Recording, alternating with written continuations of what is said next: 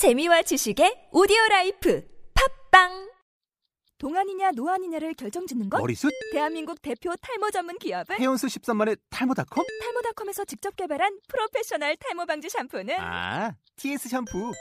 늘어진 두피 모공을 꽉! 단 한 올의 모발까지 꽉! 사용할수록 풍성해지는 나의 모발. 이제 탈모 고민 끝! TS 샴푸. 소설가와 마에스트로가 만났다. 아니, 무라카미 하루키가 오자와 세이지를 만났다. 전 10대 때부터 지금까지 줄곧 음악을 들었는데 최근 들어서 전보다 좀 더 음악을 알게 되지 않았나 그런 느낌이 들 때가 있습니다. 세세한 부분을 귀로 듣고 분간할 수 있게 됐다고 할지 어쩌면 소설을 쓰다 보면 점점 자연히 귀가 좋아지는 게 아닐까 싶단 말이죠. 뒤집어서 말하자면 음악적인 귀가 없으면 글을 잘 쓸 수가 없는 겁니다.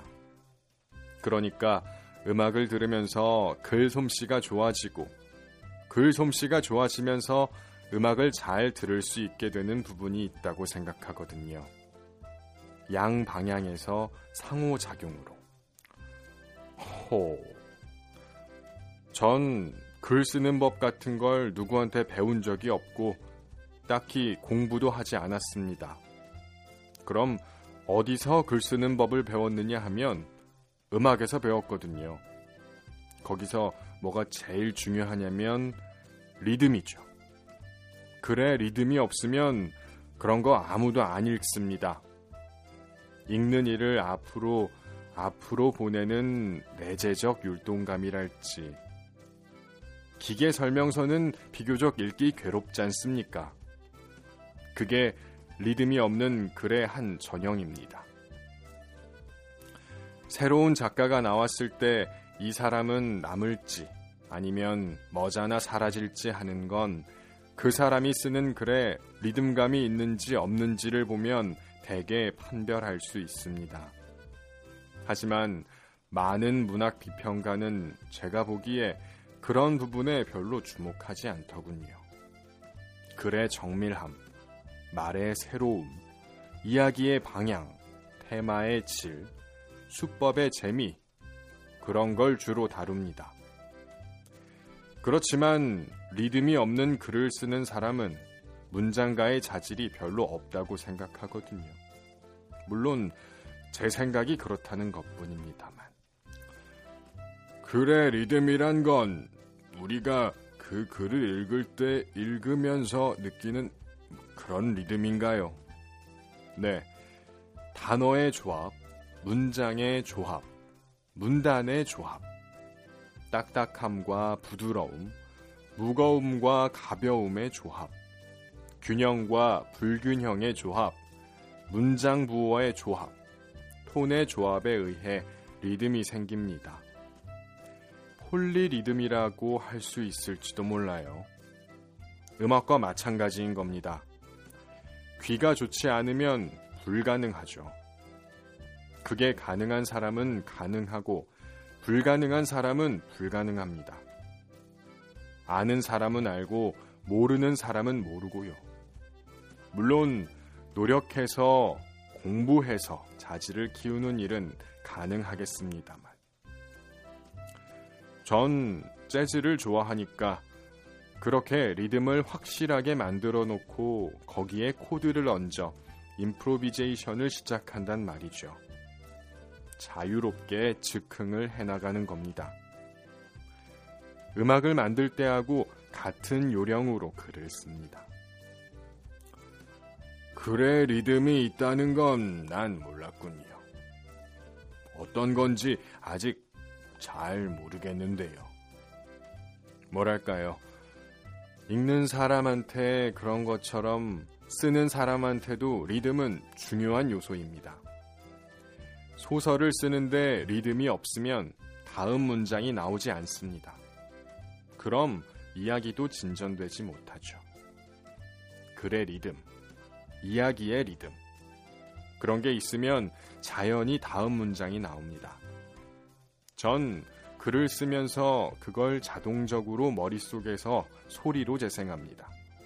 그게 리듬이 되고요.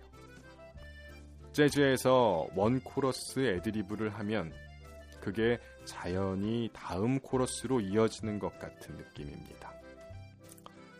난 세이조에 사는데 말이죠.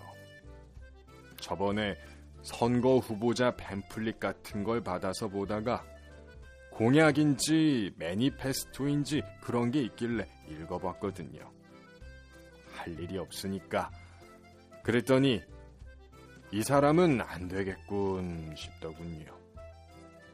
그게 왜 그런가 하면 아무리 애써도 세 줄밖에 못 읽겠는 거예요. 그 이상은 도저히 못 읽겠어요. 뭔가 분명히 아주 중요한 이야기를 하는구나 싶긴 한데 읽을 수가 없어요. 그렇죠. 그게 요는 리듬이 없다, 흐름이 없다 하는 거라고 생각합니다.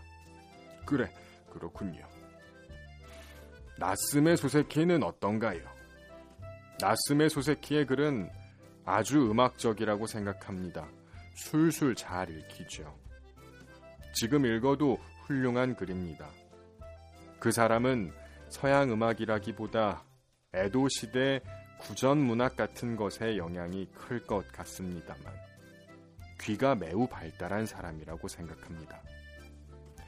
소세키가 서양 음악을 얼마만큼 깊이 들었는지 전 잘 모르지만 런던에서 유학했으니까 분명히 어느 정도는 접했겠죠. 다음에 조사해 보겠습니다. 그 사람은 영어 선생이었죠. 그런 의미에서도 귀가 발달했을지 모릅니다. 일본적인 것과 서구적인 게 잘 조합됐을지도 몰라요. 다른 작가 이야기를 하자면 요시다 히데카즈 씨의 글은 무척 음악적이죠. 물 흐르는 것처럼 읽기 쉽고 게다가 사적이거든요. 아, 네. 그건 그럴지도 모르겠군요. 영어 선생으로 말하자면 도호 시절 오자와 씨의 영어 선생님이 마루야 사이치였죠? 그래요. 제임스 조이스의 더블린 사람들 같은 걸 읽혔죠. 그런 뭐가 뭔지 알 수 없는 걸 잘하는 여자의 옆에 앉아서 도움을 받곤 했답니다. 공부를 참 안 했군요. 그래서 영어 까막눈인 채로 미국에 갔지 뭔가요. 마루야 씨가 교사로서 안 좋았던 게 아니라 단순히 오자와 씨가 공부를 안 했던 것 뿐이군요. 네, 전혀 안 했어요. 오자와 세이지 씨와 음악을 이야기하다. 오자와 세이지, 무라카미 하루키, 권영주 옮김, 비체.